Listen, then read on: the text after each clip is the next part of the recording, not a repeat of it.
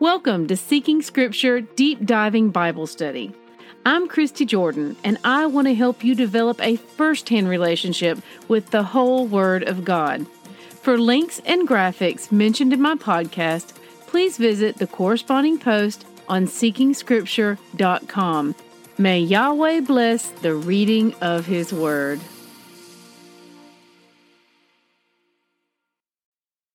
Good morning to you, siblings. Today's readings are Joshua 5 through 8. Rabbit Trails. The first Passover in the Promised Land. Wow. I'm awestruck just thinking about what that must have been like. You'll recall that the first Passover ever was observed by their parents the night before the great exodus out of Egypt. It is possible that most of these men were children whose lives were spared in that momentous historical event. And now they get to commemorate it. Joshua 5:14. You may want to take a rabbit trail of looking back to original language for more insight into just who this was with a sword in front of Joshua. Note that angels do not allow themselves to be worshipped, and the same order is given to Joshua that was given to Moses at the burning bush. Take your sandals off because you're on holy ground. Side note, I want to reiterate that angels never accept worship. Instead, they point those they appear to towards the Father. If there is an entity that allows you to worship it, consult it, and pray to it, and that entity is in a form of Yahweh, it is a darker force, because a messenger of Yahweh does not allow such things. They would point you to the Father instead. Don't take my word for it. Here are just a few proof verses. Colossians 2 18, Revelations 22, verses 8 through 9, and Deuteronomy 5 7. Matthew 4 9 through 10 brings a great deal to light about what force is really behind this. Chapter 6 The Shofars. Note that these were not trumpets like we think of them, but rather ram's horns or shofars. Now, if you've ever seen one of the videos of me blowing my shofar, you'll note that even on video, and even with my pitiful shofar skills, they are very loud and the sound carries. In fact, a few years ago, when we were celebrating the Feast of Sukkot, one of Yahweh's feasts that's also called the Feast of Tabernacles, we were sitting around a campfire one early evening and decided to blow our shofar. From far away on the other side of the campground, we heard a shofar blow in reply. And then, a few moments after that one stopped, from even further in yet another direction, we heard another shofar blown in reply. It was really amazing. The sound is one you will never forget. In fact, my friends and I have a theory that our soul even recognizes it because some people have such strong reactions whenever they hear one. It is a tingling, almost as if a recognition, a shema, if you will, a call to sit up straight, pay attention, and prepare to do the Father's bidding. The Bible tells us that when our Messiah returns, we will hear those shofars blown from heaven. Check out Isaiah 27:13 and note that your translation may say trumpet in place of shofar.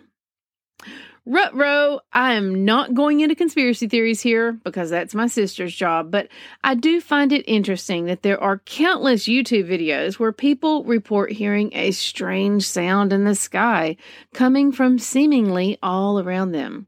Now, it has happened in several places around the world, and if you listen to many of the videos, it sounds surprisingly like a shofar being blown from the heavens.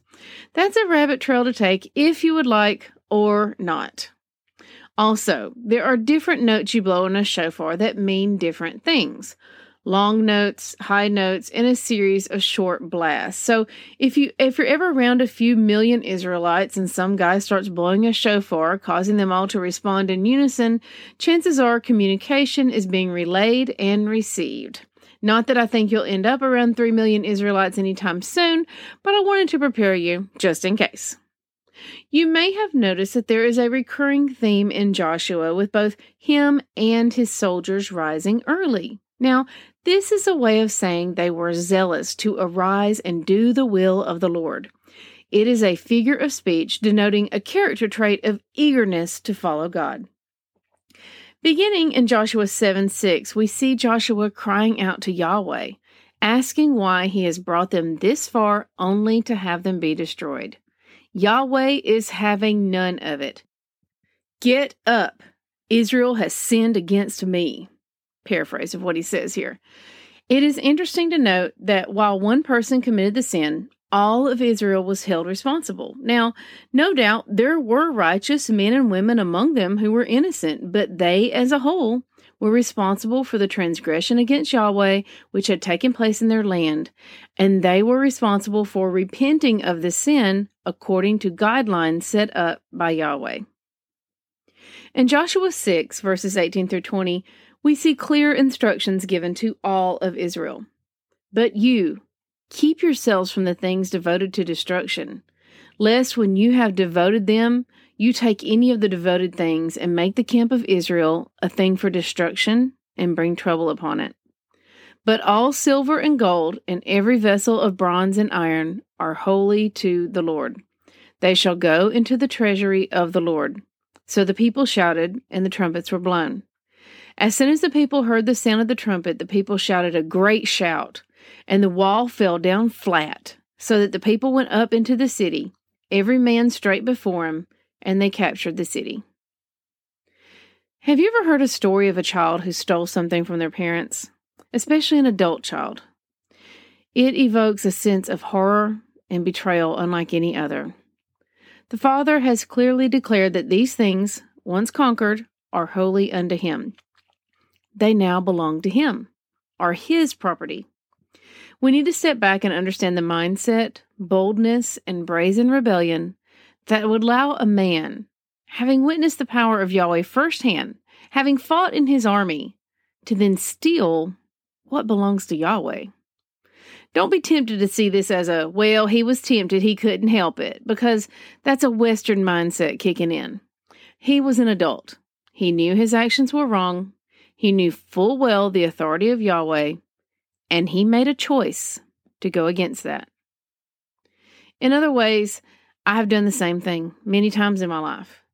It is only by His grace and mercy that I'm here today, being guided through the wholeness of His Word and generously allowed to partake of His wisdom, so that I can turn from that behavior which so justly deserved condemnation, a price that was paid for me by Messiah. Once we know better, we do better. We end this chapter with Joshua renewing the covenant between Israel and Yahweh. It is a beautiful ending, a restoration and a renewal of all. Read that passage and look for the word sojourner because that's where the rest of us, well, most of us, fit into this picture. The Father, in his great care and attentiveness to detail, has made a way for us since the beginning of time. May we all renew our pursuit of Yahweh today. Test everything, hold tight to what is good. 1 Thessalonians 5:21. We are saved by grace alone. Obedience is not the root of our salvation, but it is the fruit. May Yahweh bless the reading of his word. I love y'all. Bye bye.